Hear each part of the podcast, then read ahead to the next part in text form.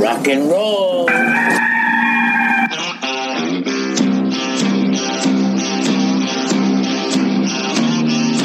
It's your daily dose of all things Gamecocks on the Inside the Gamecocks podcast. Here's JC Shurburtt.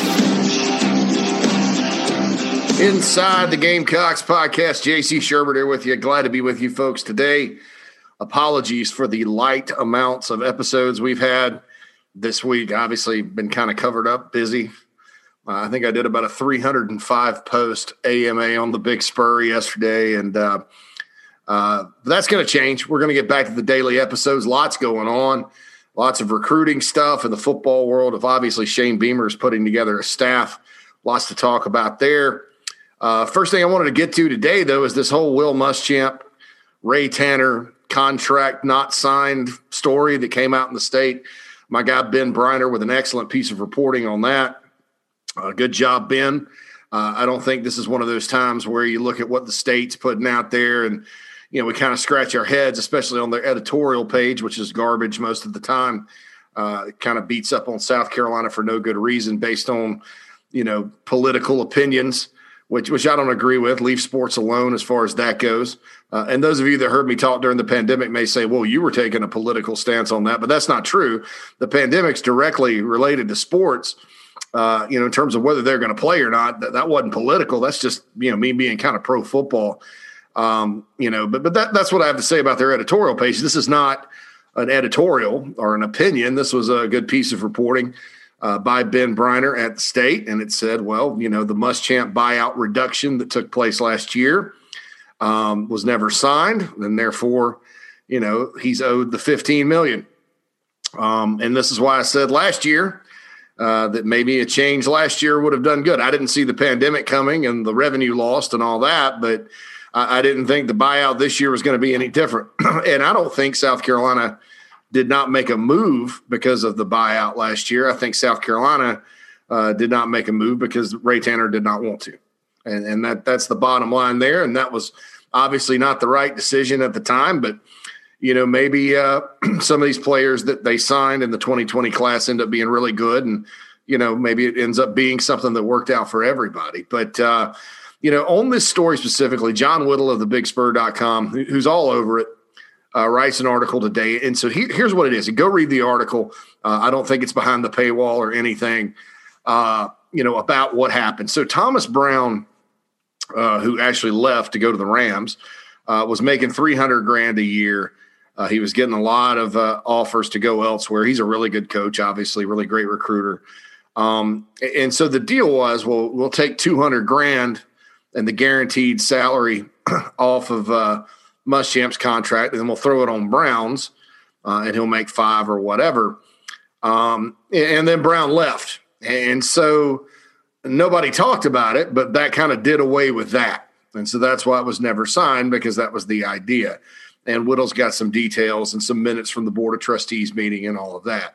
Now, I understand that there's people out there that you know really think everything Ray Tanner does is is bad and you know, they want him gone or whatever. And I, I don't think he's above criticism, but I think in this situation, uh, like a lot of things that people get on Tanner about, it, it's more of a PR move uh, and not handled the right way. I mean, they probably could have come back and said, well, hey, we're not doing that now uh, because of Brown and, and probably announced this over the summer and everything would have been fine. But because the story in the media was they reduced the buyout, they just kind of let it let it roll and then lo and behold, it's not. And Ray Tanner obviously said he's negotiating with the buyout, maybe a lump sum, that kind of thing. Uh, so maybe it ends up being lower uh, than what thing is. I, I, don't. I don't think Carolina people, and, and I understand why people out there, and let's just take Ray Tanner out of it.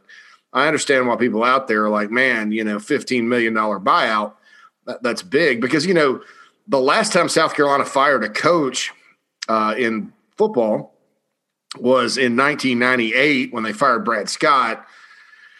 That buyout was nothing compared to this one. You know, Lou Holtz retired at South Carolina. Steve Spurrier resigned uh, at South Carolina, uh, and and I don't think Spurrier or Holtz either one had a buyout in their contract. So so this is life in the SEC. Uh, you know, you look around at some other schools.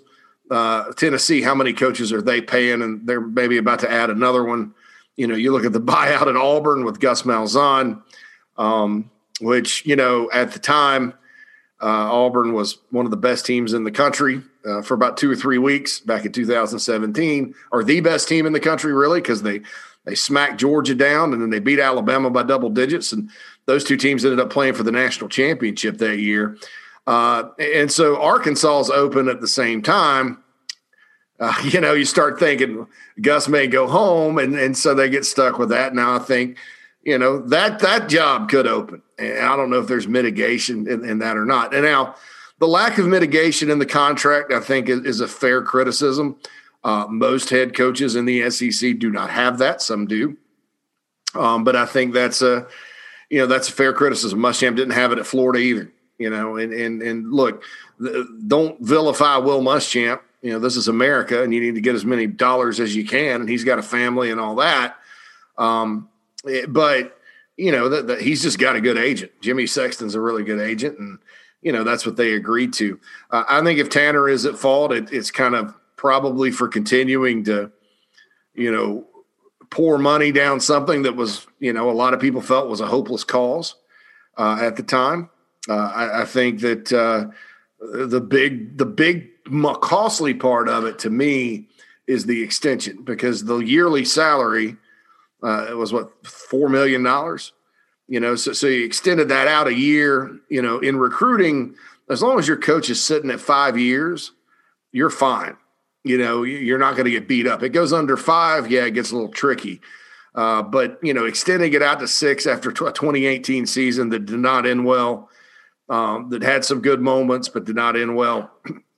Uh, at the time, I thought was overkill. Even though at the time, Muschamp had won more games than in his first three years than any coach in Carolina history. First coach to take him to three straight bowls, uh, and the, you know, and all that. Uh, I, don't know that. I mean, you, would had to have been Nostradamus to think that it, you know to to pinpoint that it was going bad at that time because basically what you had was a blown lead at Florida, a game against Clemson where your offense actually put up five six hundred yards, um, and then a bowl game where you know, you don't you don't really base things on bowls. Uh, you know, I, I, think everybody's learned that. I mean, you look at, you know, Dabo Swinney lost to Skip Holtz in South Florida uh, in 2010 in a bowl game, and then they won the ACC the next year. Steve Spurrier lost to UConn in a bowl game, and then came back and won the East the next year.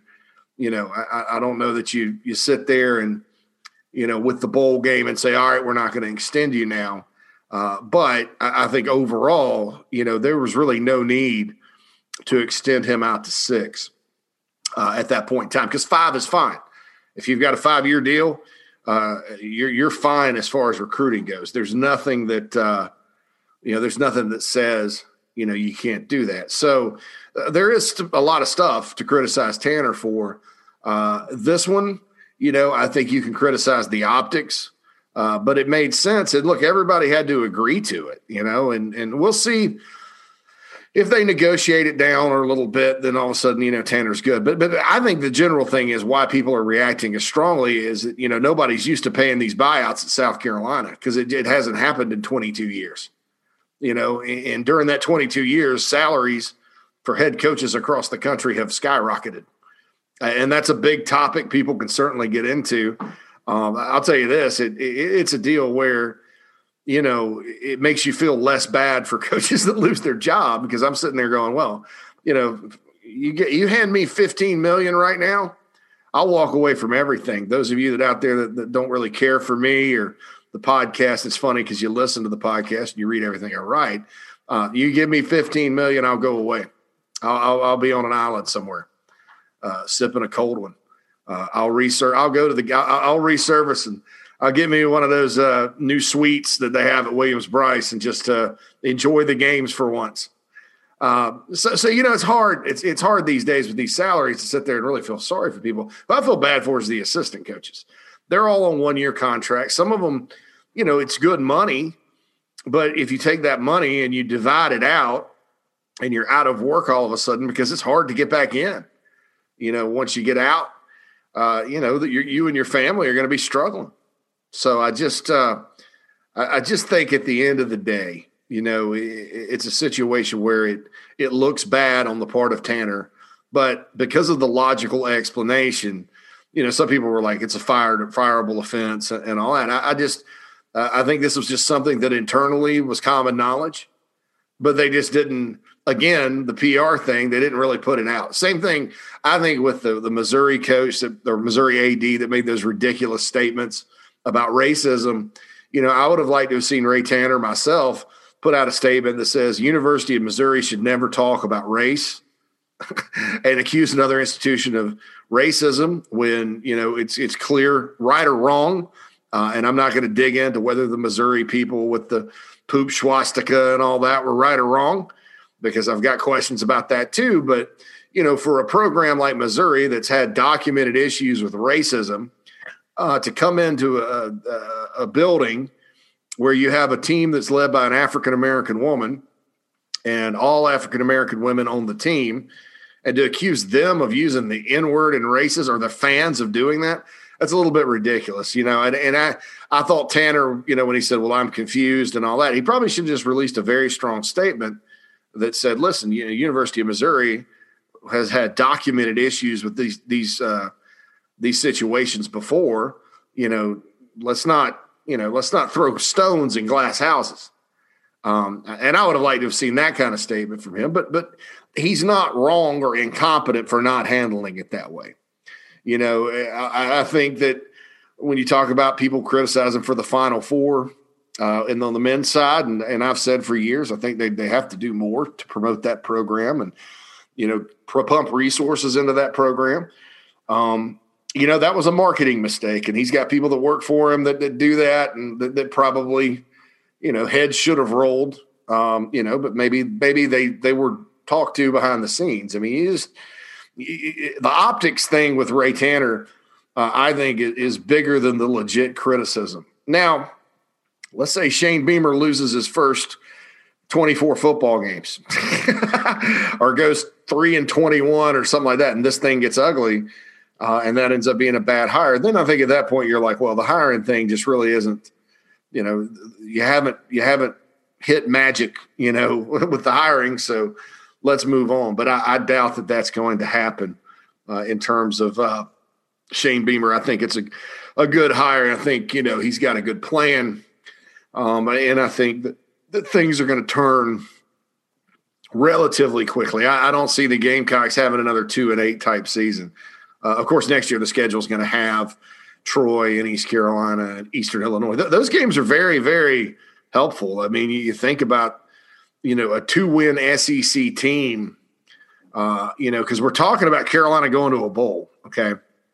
And, you know, it, it's they're two two wins in the league. They didn't have the the cupcakes, you know, they didn't have uh, Coastal, and I'm not, I, you know, I, I don't know that they were a cupcake this year. You know, I, I think that opener would have been really, really interesting. But um, you know, I think Carolina still would have beaten Coastal in the opener. Um, I think that, uh, you know, you, you, look at Coastal Carolina. Uh, I think there was East Carolina was on the schedule. Uh, and then I think you had Wofford, you know, so you win those three, you get to five and seven with two SEC wins. Um, you know, Mississippi State went to a bowl at five and seven a couple of years ago. So, you know, people are talking about that, but I, I just don't see two wins – um, happening. Maybe two conference wins, but I don't see two, you know, two and 10 or something like that hung on the board under Shane Beamer. But, you know, with Ray Tanner, I, I think that everybody needs to calm down. You know, I think that a lot of people that, that do not like him, you know, saw blood in the water, so to speak, when, when the story broke of the state. And again, good job by Ben Breiner for breaking it. But I think when you look at the explanation, it's plausible and people knew about it, you know? So again, this is not like an incompetent situation that oh I you know I, I miscounted you know I'm, I'm working at Macy's and miscounted my drawer and so now we're two million short. You know this is something that was known that makes sense, but the optics are bad. And, and, and I think of the University of South Carolina in general, you know they get slayed a lot over the they've gotten slayed a lot over the years with the optics game. Um, you know, and, and it's not helpful sometimes that the the school, you know, Clemson, the other school in the in the in the state, uh, is is very masterful at the, the optics game. Uh, and so I think, again, a lot of the frustration kind of leads to the upstate with Gamecock people because they don't understand how, you know, this happens uh, optics wise. So it's an optic situation. I think everybody needs to move on, and and you know we'll see kind of how Shane Beamer does. We'll see if the men's basketball team, and that's a bad deal there with the COVID situation and all that, uh, missing the games against Wofford and George Washington. Uh, they got Clemson next uh, if they play it. I think in eight days, but uh, you know that's uh, we'll see if they turn it around. We'll see uh, how Mark Kingston does this year, and then you know, I think after this academic year, you, you kind of look and, and, you evaluate. I think right, I think everybody, including Ray Tanner, always evaluates where they are after an academic year. And you know, if, if the people, the powers that be, want to change ads, you know, that's a good time to do it. Uh, you know, I I was, you know, when I when I looked at it on the surface, I was like, well, if this is something that was just incompetence, th- then I think a conversation has to be had. But I I don't think it was. I think it was incompetent optics.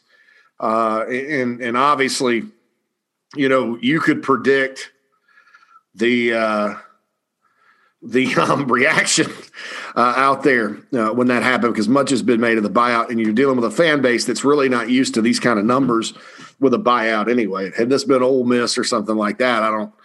Ole Miss, uh, Tennessee, Arkansas, all these schools that have made changes, I don't think anybody blinks. But at South Carolina, it's just not something that we've all seen, you know, in the past 22 years. So we'll see what happens there. I did have a note, one Shane Beamer staff note for today. Clyde Wrenn, uh, my understanding is he is, and I said on the podcast he's probably going to go do something else. But um, my understanding now is he has been asked to stay and he's going to stay on through the transition. Clyde is a guy that's universally respected um, throughout the state of South Carolina. Uh, he, you know, was a Clemson back in the day under Danny Ford. Uh, worked at South Carolina through a number of staffs. Uh, you know, just a guy that I think with his connections in the state and his lay of the land and knowledge uh, is invaluable.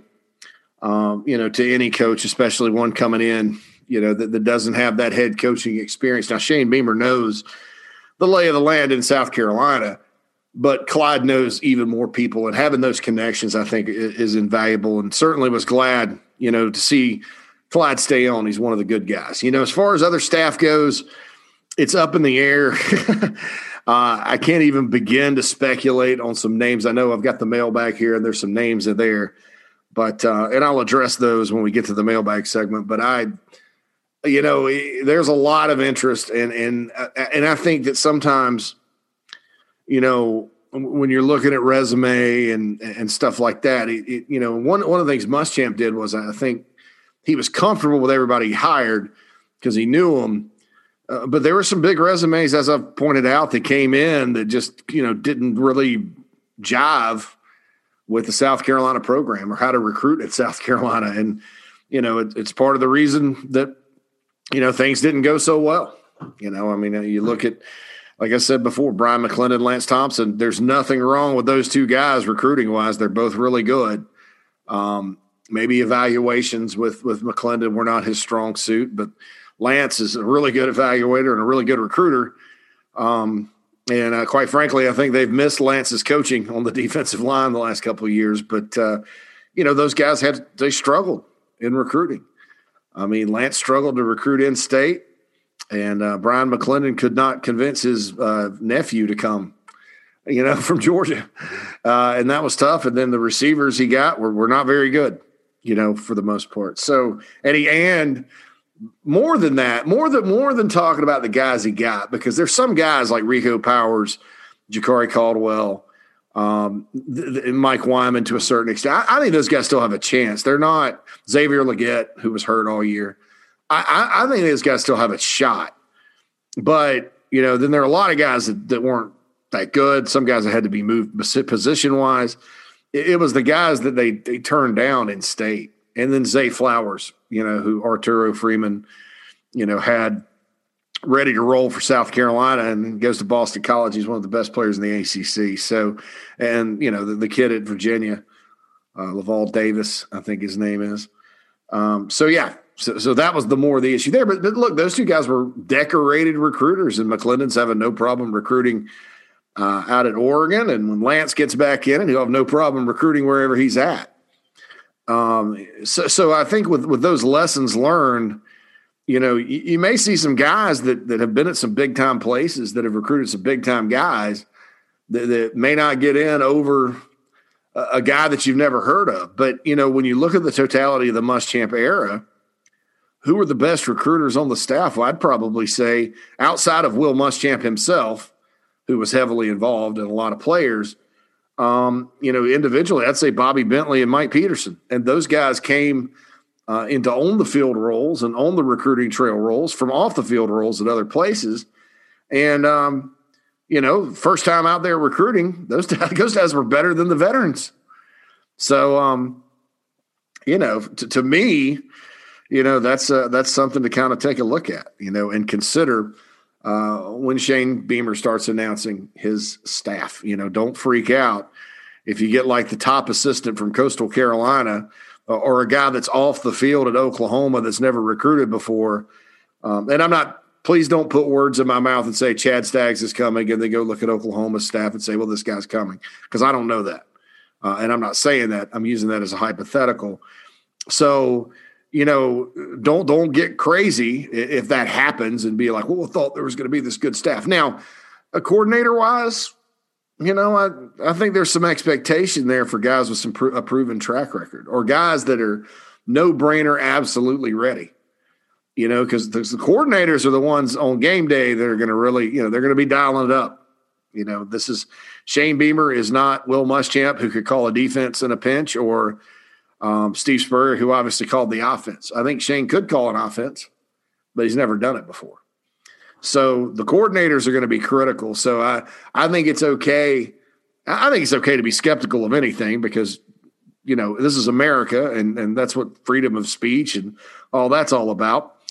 But, but I think that, you know, if you're looking to be very highly skeptical and, uh, you know, dig into who, who he's getting on his staff, I would definitely look at uh, look at the um, coordinators first. You know, don't don't you know some some guys like the you know the cornerbacks coach and you've never heard of him. You know, chances are this guy's going to go do good things in recruiting. So so that's that's that's the deal. And I've seen it. You know, I've covered recruiting for a long time, and it cycles through. You, you have your godfathers out there, your your Rodney Garners and Mike Locksleys of the world. Um, you know, Bryan Stinespring uh, who you know was at Virginia Tech for 20 years, tied into the 757. Uh, he's a guy people have talked about maybe being on Beamer staff. I'm not sure that's going to happen, but maybe. Um, you know, you, got your guys out there in recruiting that they're, they're kind of the godfathers, and and it's to me the godfather of, of recruiting, and, and, I'm sure a lot of you are not going to like this is Phillip Fulmer. You know, and, and those are the guys. I think still to this day, Phillip Fulmer probably helps them recruit at Tennessee effectively. Keep in mind, Shane Beamer worked under Phillip Fulmer for three years. Uh, but, you know, the rest of them are guys that, like, you know, they're known for recruiting, they do a good job, they blaze a trail, and then all of a sudden, you know, they're on to other things. And so there's a new crop of, of younger coaches that come in because that's kind of how you make your name as a young coach. You get out there and you sign players. Um, you know, Billy Napier just interviewed for this job and was a strong candidate for it and has had a good run at uh, Louisiana. Worked for Saban, all these other guys. How he made his name was when he was a young player coach at Clemson. He would get into these recruiting battles. You know, that's how Shane Beamer made his name. You know, Mississippi State, South Carolina, Virginia Tech, really good recruiter, still to this day. Um, and, and so that that would be my advice to everybody on the staff as the names come in. You know, the important thing is the coordinators in terms of, of I'm not going to even say a name, but a guy that's effective. You know, because some of these guys, I'll be honest with you, that are coordinating at the FCS level or the Group of Five level are damn good, uh, better than probably a lot of folks. You know, uh, I, I think so we'll see kind of how all that shakes out and uh, as Beamer continues to put the staff together. But Clyde Wrenn definitely is a guy that's staying. I think, um, you know, I lots of speculation on who will stay. I, I know that right now the, the, the, current staff they're they're you know working on recruiting to a certain extent. Des Kitchings, uh, I think's been a good guy, and you know he was obviously the recruiting coordinator at NC State. Uh, he's gone and, and kind of led the charge to get some you know some some offers out. Uh, you know, and, and, they're recruiting, and then next Monday they're all coming back and starting bowl work, uh, and, and, that's interesting. I'll talk about the bowl here in a second, but uh, you know, as far as recruiting goes right now, you know, there there's been some, I guess, uh, junior college offers. Uh, Qua Davis uh, out of Mississippi, I, I think he's a guy that uh, they kind of had. You know, Oklahoma sometimes will dip down to the Mississippi JUCOs, especially for receivers. He's a guy Beamer sort of had on his radar. Um, you know, he's from Mississippi. I don't know. I can't. I know he got another offer. Yeah, he so Florida State offered him. South Carolina's offered him. So, you know, we'll see kind of how that works out. I, I, think he's a guy that certainly is is worthy. When you watch his film, uh, he's listed at two ten. Uh, again, I don't know. I, I, think it'd be better if he was 190 because sometimes those 210 guys get up to 230 pretty quick. Uh, but but he's a, you look at him on film, explosive uh, playmaker. They offered uh, out of the high school ranks a kid from uh, Montgomery, Alabama, Jawan Gaston, who is a baller. I think he has like seven special teams touchdowns this year. Uh, the kind of playmaker on defense in the backfield I think you need. Uh, they have also offered Isaiah Norris, uh, who's committed to Middle Tennessee. Tennessee Volunteers have also offered him. Uh, played at TL Hanna, um, teammates with Marcellus Dial. And then another big one, Byron Young, uh, who's from Carvers Bay, uh, who plays at Georgia Military, defensive end. The Muschamp staff had offered him, uh, but the Gamecocks, you know, I, I, think what they're trying to do is maybe get a threefer there with Norris, Dial, and Young uh, Norris and Dial are guys that can step in and uh, provide depth at corner. You know, uh, I think Cam Smith and John Dixon should be back. Uh, you know, but those two guys can step in and give some older guys. And then Byron Young, I think, is just an outstanding player, kind of under the radar. You know, I, I was thinking today, all the Geathers that came out of Carver's Bay were good players. Uh, I think DeAdrian Coley also came out of Carver's Bay when um, he, you know he went to JUCO and came back for the Gamecocks. Uh, probably wasn't the four or five star JUCO guy that, that he was rated, but Spurrier's first year he ended up being a pretty solid defensive end for the Gamecocks. So.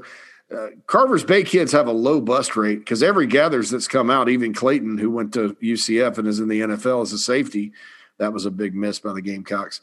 Uh, ended up doing some stuff. So you know, here's some good thoughts if Byron Young, wherever he goes, because Auburn is right there too. Here's some thoughts that Byron Young, you know, could end up uh, as a Gamecock, as an end outside linebacker with pretty good, a pretty good pedigree coming in. Uh, this kid uh, is committed to Coastal from North Myrtle Beach, and um, having grown up part of my life in North Myrtle Beach and paid attention to the Horry County schools. And look, if you're a North Myrtle Beach Chiefs fan, uh, you know, and you've been good, and I didn't rec- I didn't know that the last few years. Please forgive me, but I don't remember North Myrtle Beach being very good. North Myrtle Beach or Socastee uh, when I was in Horry County, but uh, they were really good this year uh, up in Little River. And this kid Chase Simmons is a monster on the defensive end uh, end of things. Six four two forty. He's recently gotten a lot bigger. Uh, quick first step, violent player uh, one of those guys, I think. I mean, I you know, kind of reminds me a little bit of Logan Rudolph that played at Clemson, who had one of the most unique commitment videos I think I've ever seen in my life. Um, didn't really pan out all that well at Clemson. Played some, and then decided he was going to not play. Uh, and then a little bit like David Pollack. Uh, now Pollack was like six two. Uh, Pollack was a lot like Eric Norwood in a way, but if you take Pollock, Norwood, Logan Rudolph as a recruit, kind of put them all on the same ball. You know, this this kind of kid. I mean, just a, a tenacious guy that's athletic enough to wreak havoc Um, I like him. I think they should offer him. Uh, I'll say right now. I don't know that they will, but I think they should. So um, that's the deal there. Uh, you know, O'Mega Blake uh, talked and had a good conversation with Beamer yesterday. I think he's very important. Um, you know, TJ Sanders as well out of Marion. So, you know, you can kind of see it coming together. I think the strategy right now is going to be to see like, okay, so who can they get that's going to sign early? Because you got you got the the Hardy ten left, uh, and, and I think those ten are pretty. It's a pretty good nucleus if you go through every player. You know, I, would try to keep at least eight of them, maybe all ten. Um, you know, the, the, the two guys, Jordan Davis, the offensive lineman out of Atlanta, uh, and, and, then the kid from Riverdale, whose name escapes me, uh, something junior. Although his film looks pretty good. Uh, let me go here. Uh, Derwin Burgess Jr. Uh, at Riverdale. Um, you know, those to me on film would be guys that you go, well, you know, not that they're not good, but you could find them someplace else you know, if, if that makes sense. But, you know, uh, Colten Gauthier obviously is the quarterback. TJ Sanders is a high upside D tackle. O'Mega Blake, probably one of the top playmakers, maybe the top playmaker in the state this year. Caleb McDowell uh, is a, a, ball of hate. The way he plays, he just plays hard and is fast as lightning and can help in so many ways. Sam Reynolds is a track guy that had a nice senior year at Thompson High in Alabaster. If you have not seen the Thompson High versus Auburn High end of the state championship game in Tuscaloosa, go check that out. I don't, I don't know that Reynolds made any big plays, but it was an amazing miracle win. Nick Barrett, defensive tackle from Goldsboro, North Carolina, I think is the most underrated guy in the class. And number two on that department would be JonDarius Morgan, the offensive lineman from, from Birmingham Huffman. And he's at the Alabama Mississippi All Star game this week. So if he's a stock up guy, you know, that may be, you know, watch out for some other schools trying to come in there. But I think, you know, the the the the the Hardy 10, you know, they're ranked 90th in the country right now, last in the SEC. But a lot of that, you know, depends on quantity. Uh, and I think there's some quality guys here. This is an excellent foundation and starting point if, you know, you keep seven to eight of them. Um, and I think it's probably realistic. So you got that. And so then what are you going to do? Well, you know, JUCOs can sign early. JUCO, uh, it's been kind of a good thing because I, I believe, if I'm not mistaken, uh, and I may be wrong about this, but but I think junior college players, just like college players, didn't lose a year of eligibility this year. Most of them didn't even play. So uh, I think that now now the NCAA doesn't run the junior colleges, but I think that that would be fair. Um, so you're looking at extra years and stuff like that. You know, so going JUCO this time, especially with the early signing coming up, you can if you can get those three out of Georgia military, uh, and then eight of the ten that are already committed signed. You know, in the early period, that's what thirteen, you know, eleven to thirteen guys. I think that's a hell of a start. And maybe you get the kid from Montgomery too that you offered that's really really good. Maybe you get the kid from North Myrtle Beach and you get 13, 14 uh, in the early period, and that'd be a heck of a start. Uh, I think all things considered, all things considered. I don't know where it's going to rank, but you know, I'll, I'll say this: Ole Miss was 73rd in recruiting a couple weeks ago. They're 19th now. So it's a, yeah. Sometimes these rankings can change the more players you get uh, and all that. So don't don't worry about the team ranking uh, probably at all this year. I would say, but especially don't worry about it right now. Uh, you know, Ole Miss was able to flip Hudson Wolf from Tennessee. Uh, you know, and they've gotten some other good players. They they've got a pretty good class going in, and that's to be expected with Lane Kiffin over there. And I think Shane Beamer is going to have a pretty good class as well. Uh, speaking of Ole Miss, uh, we'll go back and look at, at their class, and, and it's just a similar situation. Although it's twice as hard now with the pandemic and not being able to go on the road. But you know, Ole Miss came in late. Uh, you know, last year uh, it was a coaching change. They finished with a 34th ranked class in the country, 12th in the SEC. You know, but they got some they got some players in the class. You know, Henry Parrish is a guy most of you are familiar with. You know, he got a lot of carries this year. They um you know, even though it was, you know, the 12th ranked class in the SEC, it was still pretty good. And there's some guys that are going to end up, you know, doing a lot of good things uh, at Ole Miss. So, you know that if if you want to kind of look at a class to say, well, where should where should Beamer realistically be at the end? It's probably Ole Miss. But then I'll say this: the, you know, the transfer portal thing uh, is going to make it even crazier. So, you know, just don't, uh, you know, maybe, and look, those don't count in the rankings either. They should. And I don't know that 24 7 Sports is working towards that or not.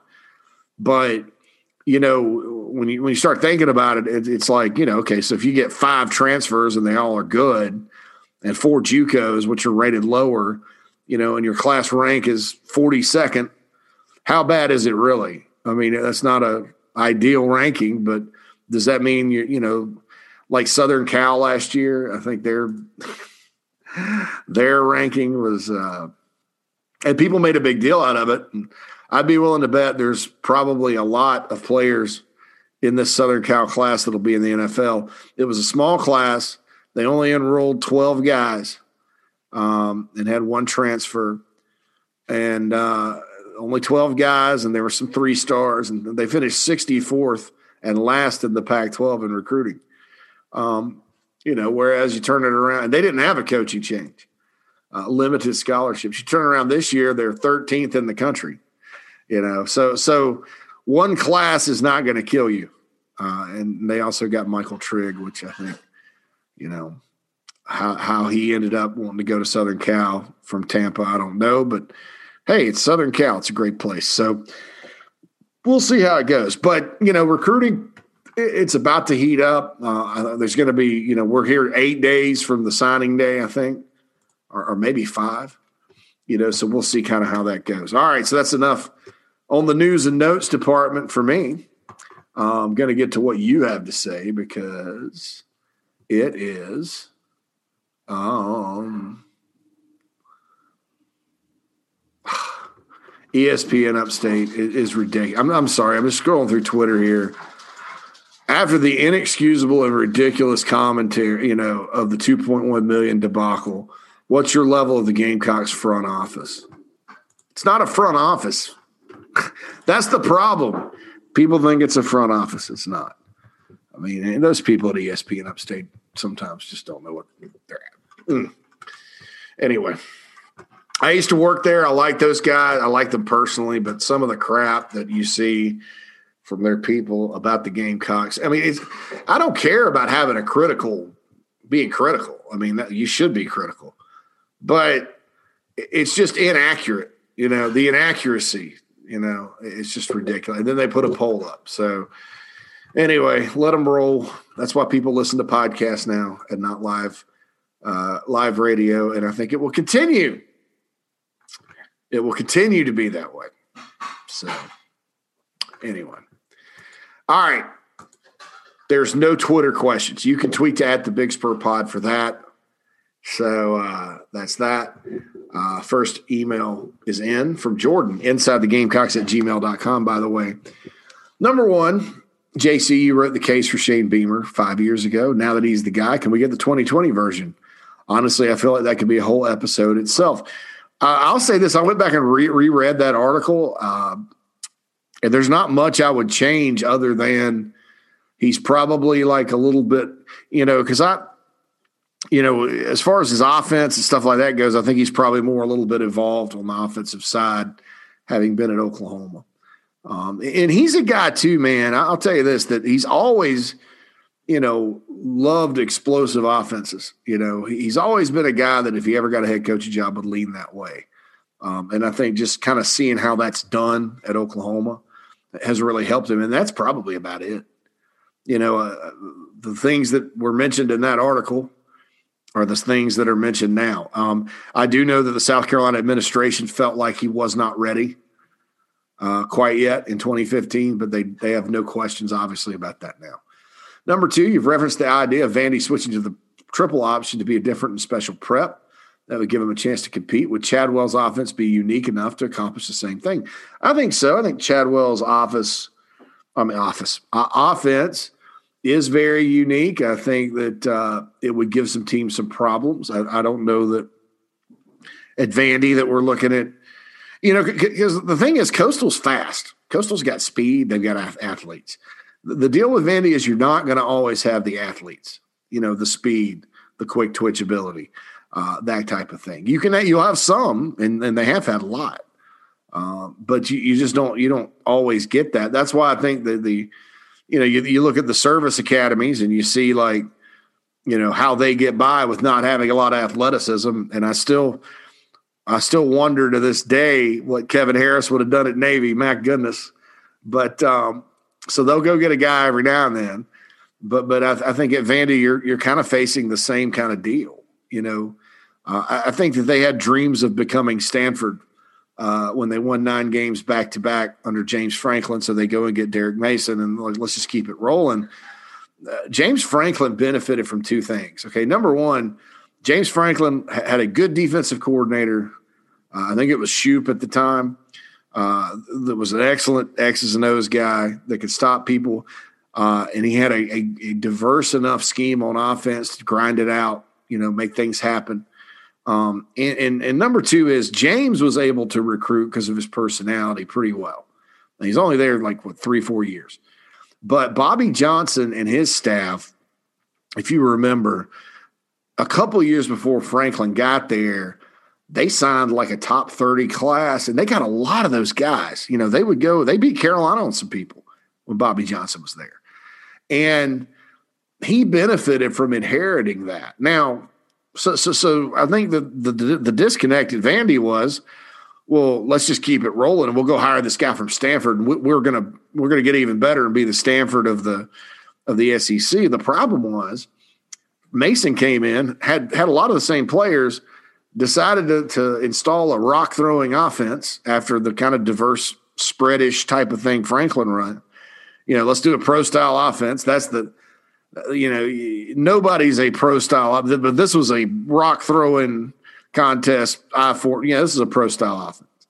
Um, and then like install, you know, we're going to flip it to make it a three man front defense, like you like to do at Stanford and stuff like that. And they they proceeded to go winless in the SEC to start with. And so, you know, that that's where Vandy went wrong, and then they stuck with with Mason for seven years because he was good at beating Tennessee, and uh, and that's that's that. So, you know, I, I, don't know that it's just as easy as saying we're going to be different here, uh, and and that you need to go get a plan. I mean, I you know I, I thought it was kind of gutsy for Georgia Tech to go with Paul Johnson. Um, I, I think that they were wrong in thinking that that could be that kind of offense could be sustained because just like James Franklin inherited a lot of players from uh, Bobby Johnson, you know, uh, Chan Gailey had his best recruiting class, and Paul Johnson walked into that. That's why you saw a guy like Jonathan Dwyer and a guy like Jamar Nesbitt out there, you know. Uh, and uh, Morgan Burnett, the safety, was a Chan Gailey recruit. So uh, I think Georgia Tech was naive. Georgia Tech's a different ball game than Vandy, though. Sure, they have academic hurdles they have to get over. Nothing like Vandy. Uh, and Georgia Tech people care.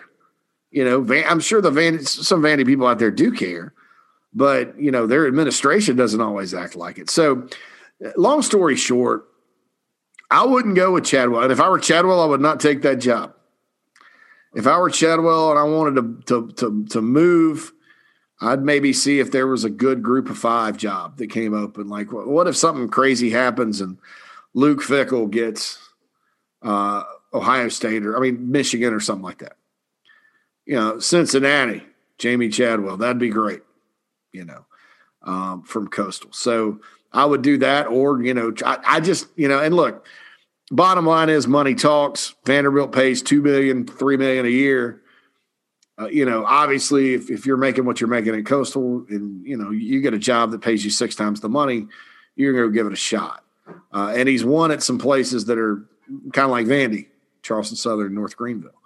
But I, I just think that's just such a, you know, I, I, I, don't have a good feeling about anybody that goes in there. They're talking about Will Healy leaving Charlotte going in there. And I just, you know, and he's got some connections to Middle Tennessee. And I know it's very tempting to want to live in Nashville.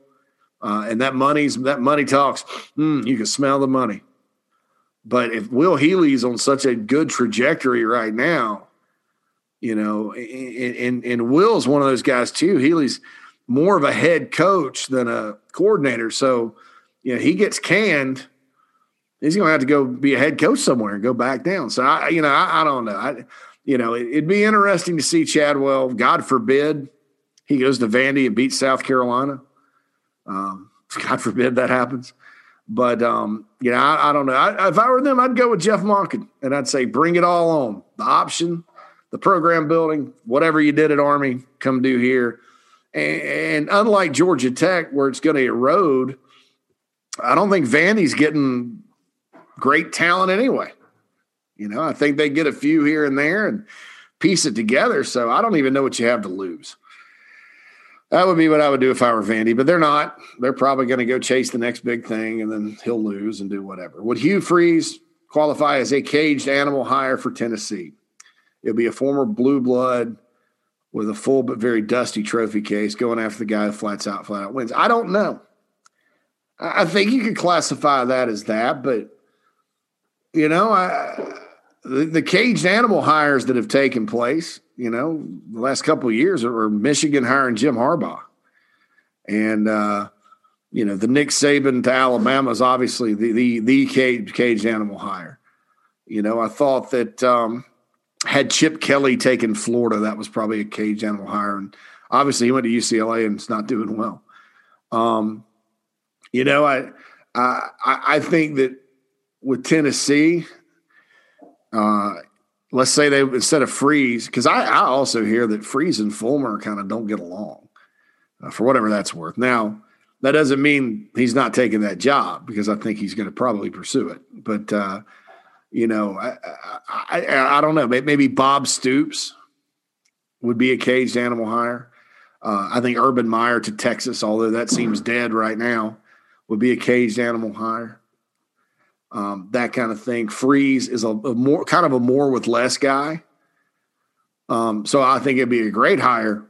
But caged animal to me is more like okay, like like let's say Bob Stoops had taken Florida State last year. That's a caged animal hire. Um, you know, and, and so we'll see like that. So it's kind of borderline for me. Love Hugh Freeze though as a coach, and unfortunately for the Gamecocks, if he does go to Tennessee, he'll probably do some really good things. Uh, Florida State is a mess, and I don't believe Norvell has a toolbox to fix it. Strong offensive mind doesn't strike me as a program t- changer. Who would be the caged animal hire for the Noles? Um, probably it would have been Bob Stoops. I, you know, I want to see that they say McKenzie Milton probably is going to go to Florida State. So, so, so, let's see when they get a good quarterback in there. Let's see if that thing may turn. I don't know that it will turn, and I and I tend to lean toward you as far as uh, the culture. You know, they, need a culture guy. You know, that's going to come in there and weed things out. And is that Mike Norvell? Well, maybe, maybe not. But they're going to stick with Norvell for a while, and probably rightfully so. So they get McKenzie Milton. We'll see kind of how that shakes out. But I don't know that out there right now there's a guy for FSU you point to and go, you know, caged animal hire, go get it done. Because I don't think they're capable. After reading all I've read about them, and their athletic department and the money and all that. I don't know they're capable of going and making that hire. You know, Tennessee can throw hundreds of thousands at you, you know, millions at you. Florida State, maybe not so much. Jordan, good stuff. Jason emails in JC, thanks for all the info during the coaching search. One quick question. Caslen seems to be a hard guy to read because he hadn't spoke much since last year, but what have you heard about his views on the hire? Seems like the rumors were he like more head coaching experience. Thanks for the podcast. I can't confirm that. And look, everybody's got their preferences when it comes to a coaching search. And just because that was a preference, I mean, look, I'll say this Shane Beamer would not have the job if the president uh, hadn't signed off on it. So uh, I kind of look at it like that. Uh, there wasn't, you know, a lot of people talked about a tug of war and all this other stuff, but I, I, I really don't think so. I think Caslen and, and Ray both after they completed the interviews with Napier and Satterfield, felt like Beamer was the guy. That's why Beamer has the job, you know, and and and Satterfield and Napier probably needed to have knock it out of the park with their interviews and, and, and make them think a little bit. They did not. And so here we are. But uh, is a hard guy to read. I, you know, he, he doesn't really speak that much on the record. He kind of after last year with the football thing, you know, he kind of keeps quiet and all that. But um, you know, we'll see kind of where his leadership goes. All right, let's kill the false narrative about Muschamp. James says, JC, you've said on prior pods, Muschamp was an excellent coach Sunday through Friday. Not trying to bust your chops, that clearly is a false narrative. Comments made by former players imply systemic program issues. You called these issues out as well. Muschamp emphasized the individual over the team. He certainly played his favorites. Even if these players weren't the best player on game day, I, I, I don't know. Maybe not at quarterback if that's what you're talking about. If you're talking about Collin Hill, that's a different debate.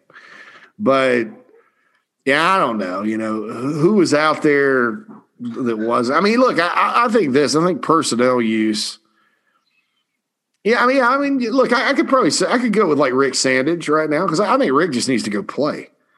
And the more he plays, and the more it's like, okay, you're either going to play well or you're going to get hit in the mouth and embarrassed. I think the better he's going to play. um, but we're also in a situation where winning and losing was, you know, losing was probably going to happen. Um, only an idiot would say, I don't believe in gamers. Oh, yeah. There, there's no doubt about it. I mean, and a lot of a lot of coaches do say that. Steve Spurrier said that you play like you practice. Um, but Steve Spurrier also knew that when a guy went in there and performed in the game, that's why he kept trying. He would try somebody else. If a guy's not getting it done, just try somebody else. And it happened. Muschamp is a pathetic head coach. Should never be given the keys to another program. I think it's going to be a long time. Um, as far as excellent coach Sunday through Friday, uh, and I'll explain this, and, and, and I'll I'll stand by the things like recruiting that he did well. Uh, his players went to class. They didn't get in trouble. Um, you know, good citizens. Uh, Muschamp didn't embarrass anybody out there. Um, he could hire good coaches. Um, I think that's what was meant by that. Now, we, we've gotten out of the Muschamp era. And, and see, that's all on the surface. And that's why Ray Tanner, uh, I think, and a lot of people were praising him. And because you, you, you kind of look at it and you're like, well, here's all the decisions he's made. That's good. But, but nobody's at practice, right? And so nobody nobody kind of sees behind the curtain. It's like the Wizard of Oz a little bit. Um, and, and so I think that that uh, my dog is getting. Uh, I guess he doesn't like this subject a lot, but um, you know, so I I'm not going to sit there and you know apologize for saying that because I think you know when you look at the what you look at to evaluate coaches, you kind of scratch your head and go, why you weren't winning. Now since then, um, and look, it all started with me with Muschamp, where I started kind of thinking about this. Number one, never been at a place like South Carolina. Entire coaching career at a, at a high level has been at places that recruit themselves, that, that, that are different than Carolina, uh, and all that. So that's number one that I think everybody missed. You know, especially me. Okay, so I'll admit that. Number two, you know, you, hear in terms of injuries and, and things like that. You know, it was better this year to a certain extent. Um, you know, and, and, another thing, they handled COVID better than any staff in the country. So that's excellent leadership. But you also still, by the time the, the, the season ended, guys were worn down. They started getting hurt again. Um, and, and, I think one thing people didn't think about either is Muschamp practicing in the morning because it was the NFL style. And I don't know that they're the only school that practiced in the morning. I just don't think it's a good idea because these are college kids and, um, you know, I think that regardless uh, of if they're going out at night and partying or not, and I don't think they're all, I don't think the guys are going out partying. You're, you're awake when you're that age at 11 o'clock, 12 o'clock at night. You're either studying or you're talking on the phone to your girlfriend or whatever. That's just how, that's how you live life as a college student. And so you only get six hours sleep and you're practicing every morning. You add all that up. By the time you're at the game on Saturday, you're exhausted and and your body and your internal clock you know even when you have a night game you're waking up at six because that's what you're used to doing. And so so and when you're tired and fatigued that's when you get hurt. And and i don't know that's a theory of mine on why the injuries were like they were. I don't know that i don't remember if they practiced in the morning at florida or not. Um, but but I think that if if I were getting hit with injuries, I would I would have thought about that and maybe tried to adjust it, got make sure the guys got rest. Um, I know that they, you know, working out in the morning during the winter program or summer program is a different story. You know, you go six a.m. during the summer, you're fine. You know, you got summer school, or whatever. So I think that's something to look at, and I, and I think the NFL thing. I, I think what they did was they they got there. There wasn't much in the trophy case. How do you recruit? And, and I think that kind of threw them off. And they're like, well, let's just sell them on getting them to the next league. Uh, and then when you're part of a team and, and that's all you talk about, even if, you know, you got good kids, because I, I don't think these guys are like selfish guys. I think they were just part of like, okay, well, this is what we're supposed to do. So, you know, you can kind of see some decisions that he made that you don't think about you know, the, the, practicing in the morning, the NFL pitch, because everybody's just talking about, well, you know, just go recruit the guy and get it. I mean, you know, Steve Spurrier recruited a guy at Florida one time, James Bates, and said, well, people save up their whole lives to get old and come down to Florida, and you get to come down, you're 18, and he was sold. so there's different ways to get guys in, and I, I, think that was the focus. But you also have to think about what does that imply. Um, so uh, you know, as far as certainly playing his favorites, I, there, there, are not too many guys out there that, that wouldn't be starting under another coach. But, you know, it does make you think sometimes. It does make you think. And certainly it's not Collin Hill. That's a different, Collin Hill is a different debate. You know, that, that, that, that, that is a, that's not just a Muschamp thing. Although, if you give Mike Bobo, you know, Mike Bobo's coached what, six halves of football as the interim and in five of those, Luke Doty's been playing quarterback. Uh, but no, I, I, I know why he did that and all that. But anyway, um, I'm not going to repeat that narrative anymore about excellent coach Sunday through Friday based on what we've unearthed. But I hope I've explained why that seemed to be the case when Muschamp was there, and, why a lot of other people, you know, uh, obviously felt that way as well. Mitchell says, I got two questions regarding Gamecocks NFL draft prospects, particularly Ernest Jones and Kingsley Enagbare. I know Jones declared for the draft. We hadn't heard from Enagbare regarding it. With this, how do you view them as draft prospects? You think they should return to school? I know Jones already declared, but I do think he's the best draft prospect besides Jaycee Horn. Passion reminds me a little bit of some of the great linebackers in NFL history. He could be a steal for a franchise come April. As for Enagbare, even though he's a three-way tie for the SEC sack leader, I would like to know how he hadn't been mentioned as much as Jaycee Horn. Usually sack leaders are equivalent to first-round draft picks. I think he needs to improve, but I do think he has the speed to be an effective pass rusher in the league. Yeah, Enagbare probably would go higher than Jones if he declares. I think Kingsley has, or JJ, as they call him, needs uh, a little more. Apologize for the dog again. I don't know why people can't just – you know, stay put while I'm recording this because he reacts to motion, but that's just that's just how it is. Nobody really wants to listen to me on that. But uh, Kingsley Enagbare, I think to me, is a guy that will get drafted pretty high, you know, because of you know his pass rushing ability. They love those guys. They don't. They don't. Sometimes they don't even care if they can play a lick otherwise, the run or whatever. Uh, so if he declares, I, I, think he'll get drafted pretty high. I, I think he needs to come back, but uh, you know, because I, I, think he could be even better next year uh, in a different scheme or whatever. Uh, but who knows? My my, I, if you ask, if you put a gun to my head, I'd say he'd probably leave, but you know that hasn't been determined yet, and I haven't heard that from sources. Ernest Jones is probably a fourth or fifth round guy that will play ten or twelve years in the league. You, you've got that right.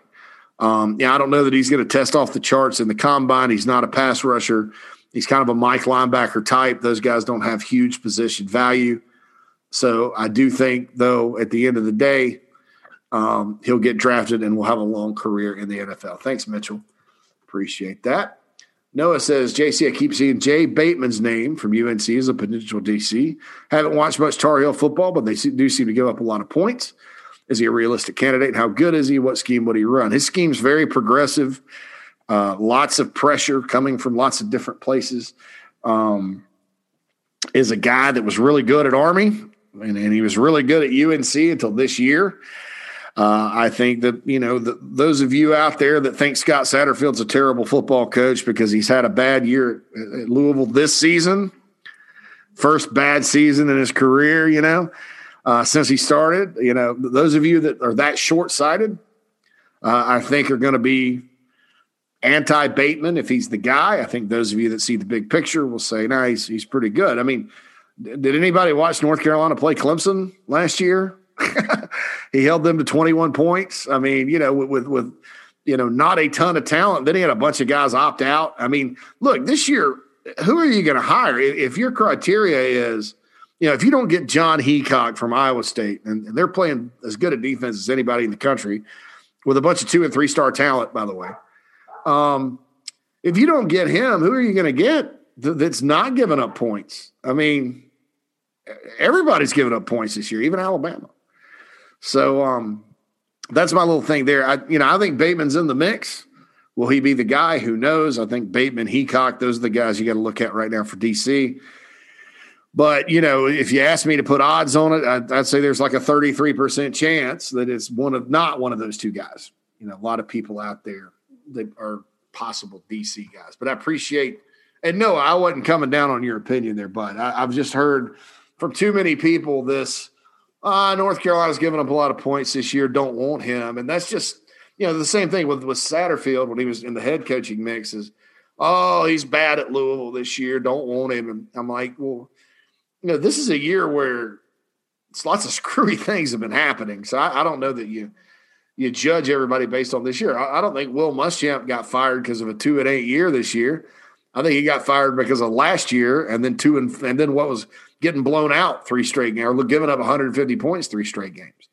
You know, people have to understand that. All right, go ahead and keep on those. Uh, pretty awesome um, reviews on iTunes. Uh, be sure to check out JC and Morgan College Football Podcast. Uh, you know, that's awesome. We didn't have an episode this week. We'll come back next week. And keep these emails coming in. You can either tweet to at the Big Spur Pod. Please go follow that account, or you can email us inside the Gamecocks at gmail.com. Everyone have a wonderful weekend. Uh, and we'll be back soon with another episode of the Inside the Gamecocks podcast.